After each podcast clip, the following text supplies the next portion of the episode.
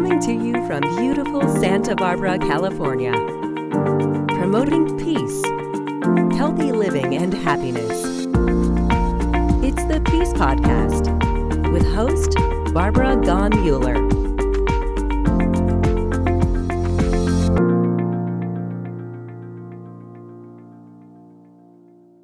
Hello, this is Barbara Gone Muller. You know, each week we talk to people who are pioneering the possible, as the title of this book is, from Celia, Sila, Sila Elworthy. Um, Scylla, Scylla Elworthy. Let's start this with the right name, Scylla Elworthy. Pioneering the possible. We are so lucky that she's here today because she has been nominated for the Nobel Peace Prize three times. I read her book, Pioneering the Possible Awakening Leadership for the World That Works. And I'm Barbara Gone Muller, your host for the next 15 minutes. You're going to hear what can happen when your vision becomes clear you're going to hear what can happen when you realize that some people might be trying to sabotage our work. Let's find out what we can do about that. Now, I could introduce her, but I want to spend the whole time, even though she's been nominated three times for the Nobel Peace Prize. What I loved about her was she, when they brought the troops in in 1956 in Budapest, she went upstairs and packed her suitcase and she was ready to go help. That's my heritage. I'm Hungarian. I wouldn't be in this country if my grandfather wouldn't have immigrated from Hungary in 19, early 1900s so that he could avoid war. When the coffin maker was piling up the coffins, he said, What are you doing at 17 years of age? And the coffin maker said, We're going to need him. The war is coming. My grandfather, who was quite wealthy in Romania, Hungary, whatever it was called at that time, got $5 in his pocket and came to the United States. And I'm here today to interview Miss Priscilla, as I call her. She's an angel from heaven. I'm going to start with the first question. You said the future belongs to those who can see it. Talk about that a little bit, because you definitely, definitely are seeing the future. I didn't actually say that. That was my mentor, Professor Sir Joseph Rotblat, who was one of the first nuclear physicists working on the Manhattan Project. And he quit the Manhattan Project when he realized that uh, Hitler did not or was not developing a bomb. He was a man of great principle, and he ended up uniting Russian and American scientists, nuclear scientists, to oppose the bomb. So um, he said, the future belongs to those who can see it. And that is absolutely close to my heart because unless we have a vision, unless we can imagine what would be a better future, particularly now in this time of COVID, where it's so hard for people to see how is this going to end? How are we going to make a better future for our kids out of this?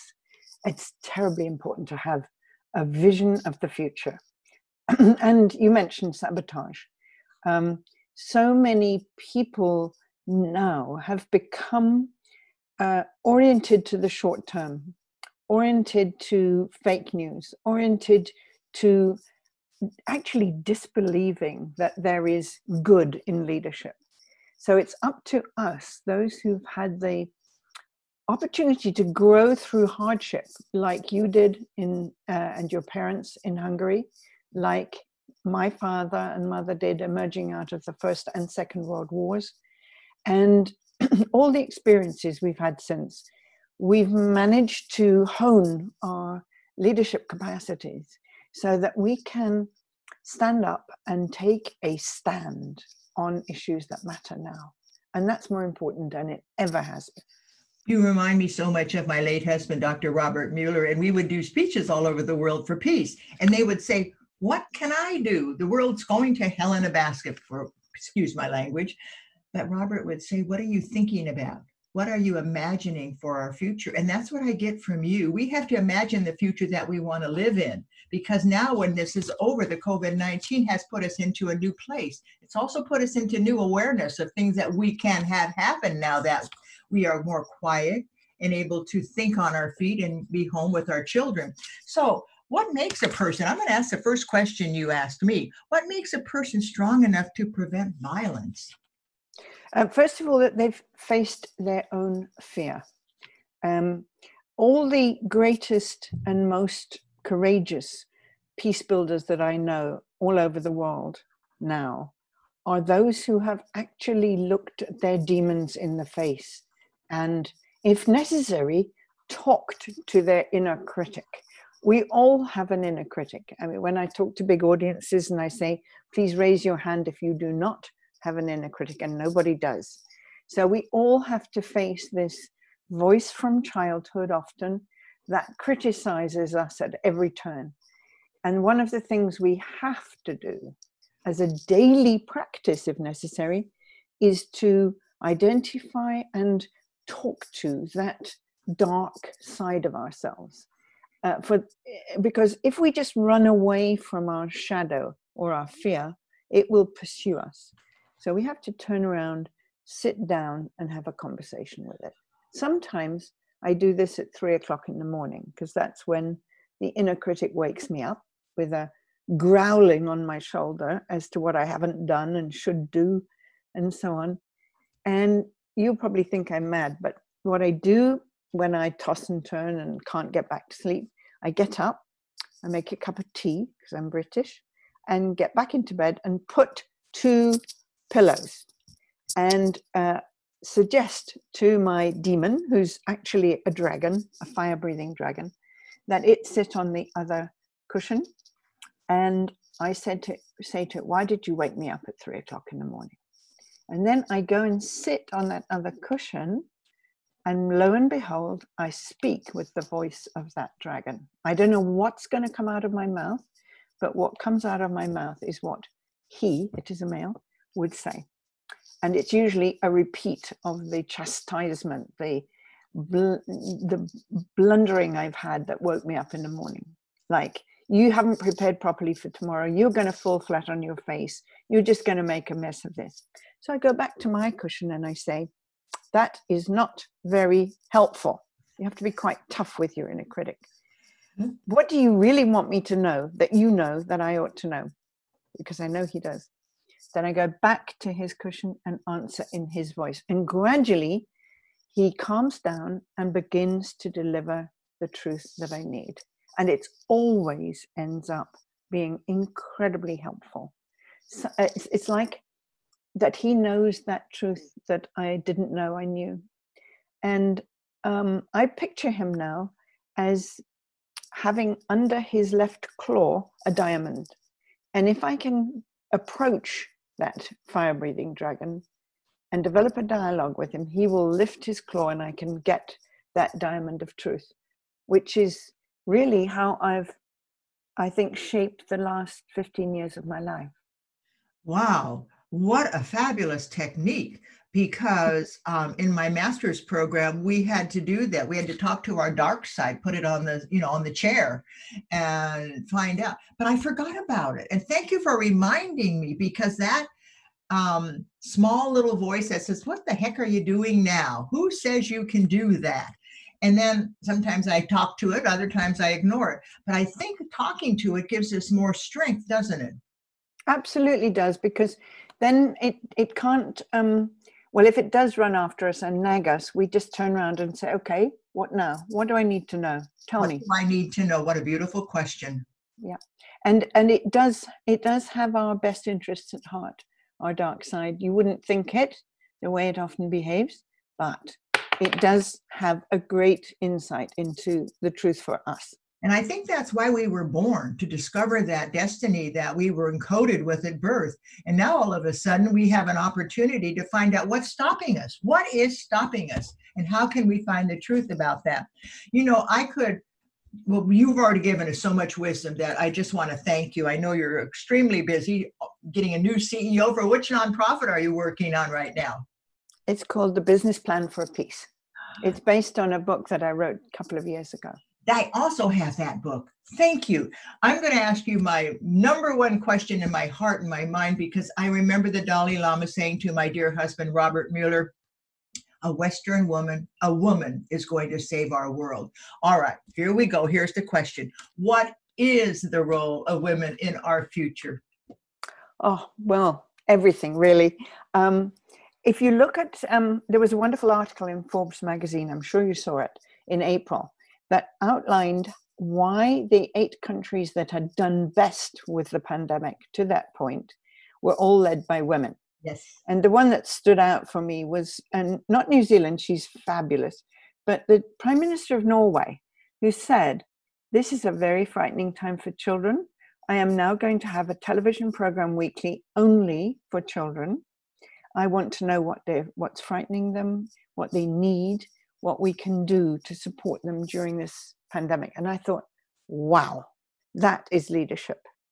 That is attending to what will um, trouble families, what will erupt in families when they're in shutdown, and so on.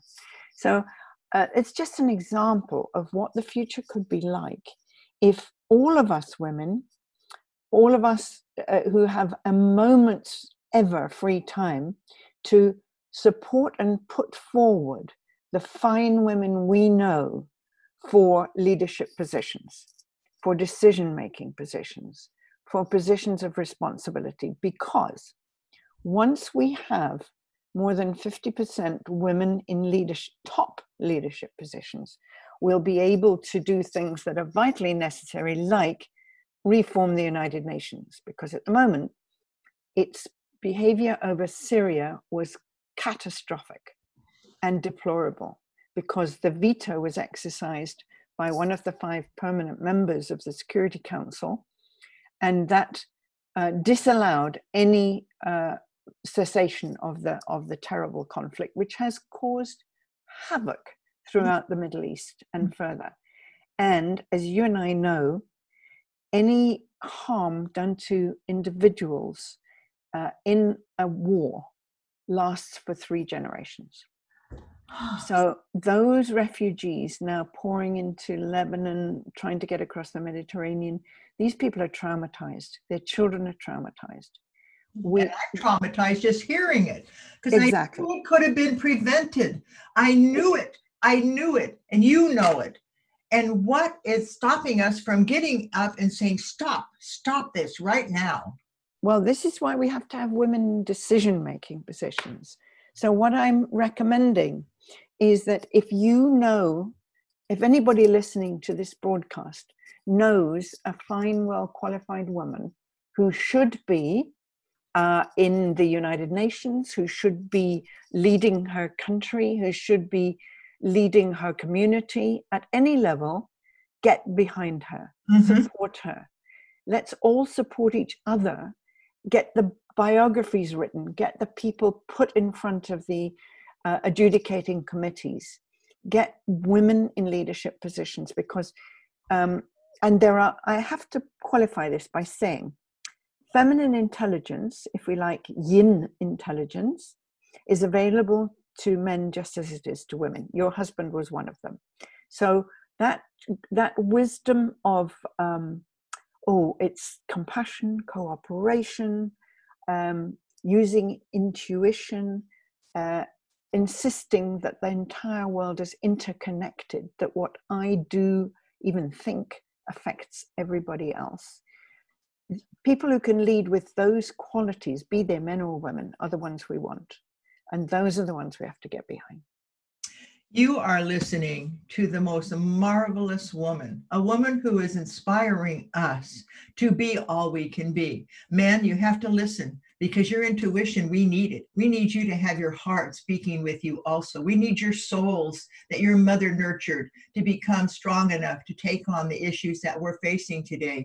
And I'm going to honor your words. Let the women lead. Let the women lead who are qualified. Support them. I, I see so many awakened leaders in our my path and I'm going to support them. Tell them, don't wait. It's your turn. It's our turn. Why are we still alive today, Scylla? Because we know we need to work together. Sure. That's true. Exactly. Exactly. You've got it precisely. I mean, if every woman like us uh, got the hold of the biographies of five other women and used all her strength, imagination, and resources to push those women into the positions they deserve, do you know, I'm sure you do, that when the UN surveyed what happens around peace tables, in 2009 they found that only 2.5% of those who sat around peacemaking, peace negotiations were female. Result, the peace agreements reached only lasted five years. As soon as the percentage went up to 10%, those agreements lasted 15 years longer. And when I thought about this, I thought, why is that? And then it dawned on me. Normally, when you've got warlords on either side of a table negotiating peace, what they're interested in is weapons, power, uh, money, resources, all those things, it's the spoils of war. When you get women around those tables, they bring up the things they're responsible for looking after the orphans, uh, taking care of those soldiers with PTSD, uh, healing the wounds of war, even burying the dead. Uh, these are the things that women cope with in the fallout of war. And when those things are woven into the peace agreement, that's how you stop the cycle of violence going round again. Ooh, what a hopeful statement you just made. We have to get women at the negotiating tables. And when you started talking about burying your dead and the victims of war, it reminded me we're on the 200th anniversary of Florence Nightingale. I just interviewed Dr. Um, Barbara Dossey, and she is a Florence Nightingale scholar. Why? This woman was out there and she said, Wait a minute, I have to do something. And that's what I'm hearing today from you wait a minute, we have to do something and we can do it. What an honor, Celeb, to have you on this program. I'm going to have to have you back again. And I love six o'clock in the morning. We're going to do this. I have to get women to wake up. Wake up, women. Wake up, men. This is our world. And we can't let it go the way it wants. We have to let it go with strong leadership, women, children being cared for. I could talk to you for the next hour, but we're going to let you go with one last word. Tell us what you'd like our world to do right now. Um, um, let me just give that a bit of thought because obviously what we've just been talking about is uppermost for me. But I, I, I do believe we need to learn the lessons that this pandemic is trying to teach us. I believe that the pandemic is here because we didn't listen to nature before. Nature sent us floods, we didn't listen. Nature sent us fires, we didn't listen. We didn't do something about the environmental damage we were causing. Now we need to really take those lessons to heart. We need to stop consuming uh, gasoline for a start. We need to send the fossil fuel companies into renewables fast. We need to get uh, a protection for our precious rainforests, the ones that still exist. We need to slow down consumption of everything. I don't know about you, but here in the UK, people have found they've actually been spending much less during the pandemic, during the lockdown. Use those savings to bring about change, not to rush back to the shops. We do not need any more stuff. We have enough stuff. In our attics are bursting. You know, stop with the stuff and get with the putting your savings into supporting uh, non governmental organizations, those that are doing a really fine job. I can't even talk because this is my dream. My dream. I wrote an editorial for the news press, our newspaper, and I said, Stop. What do you think nature's telling us right now? Nature's saying, you don't need to drive to work. You can stay home. You can be with your children. You can you can do so much and i love that i am spending so little money now because i'm not out trying to be a movie star i'm just trying to be at home and listen to people like you oh man am i excited i don't usually get to tears in an interview today my heart is so open and the tears are flowing but i'm trying to stop them so i don't start boo-hooing all over the place. I'm, I'm boo-hooing in joy because you're speaking from my heart and my soul. I know what you're saying. Why do I have a piece of property in Costa Rica that's in a humble little cabin so that I can go there and be real? It didn't have, I don't have to have high heels and nylons and everything else, but I have who I am who I am speaks so loudly. And that's what I see from you, Celia. I see you. I see you, Celia, that you are the woman who's going to lead us. Oh, with that, Barbara, you oh. are. It's been a tonic talking to you. I'm open to talk anytime in the future.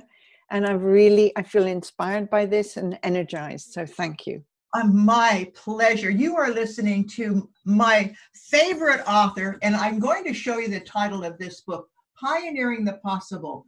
And the way she writes, you're just going to be able to move forward and do all sorts of things. Would you like to hold something up? I see you. I would. I would. I would, Barbara. The one I've just finished is this one. It's called The Mighty Heart oh. How, how to Transform Conflict. And it's just very little and thin. You can get it online uh, on my website and on the Business Plan for Peace website. And it's all, it's just the skills we need today to deal with the conflicts we're facing in the family, in the workplace, in the street, uh, and in our larger communities, even nationally. So, well, you know, we're going to engineer the consent of the women we're depending upon. Show absolutely. me the cover of that again. Show me the cover again, and I'm going to tell well, this is my correcting copy. So here you go. Mighty Heart. Do you see that, women and men out there? We're all going to order it. We're going to have a Zoom talk together about it. The Mighty Heart is what we are bringing out right now as I listen and as I dream for the future I want my grandchildren to have, and it's the same future my late husband said he was going to be a peacemaker. And that's what he's going to be. And he was a peacemaker. I mean, your husband was amazing. And today we're going to celebrate uh, our Peace Prize. Uh, doesn't matter, but that's not one important thing right now.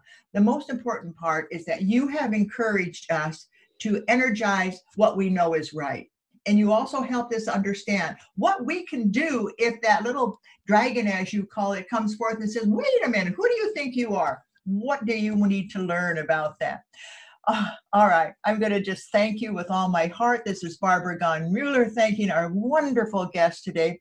And she's not going to be a stranger. Now, I always say this at the end of my programs I say, please bring five people together and watch it together or watch it at home and then have a conversation, get on Zoom and pay attention. What do you learn every time you listen to one of our guests? You know, Peace Podcast, I brought it to you after my late husband died because I said we have to keep the power going for those who are working for peace and prosperity, health and happiness. Without further ado, bless your heart. I salute you and right back at you. Women and men today have so much potential. Don't let anybody stop you. Thank you for joining us. I'm Barbara Gahn Muller. You're listening to peacepodcast.org.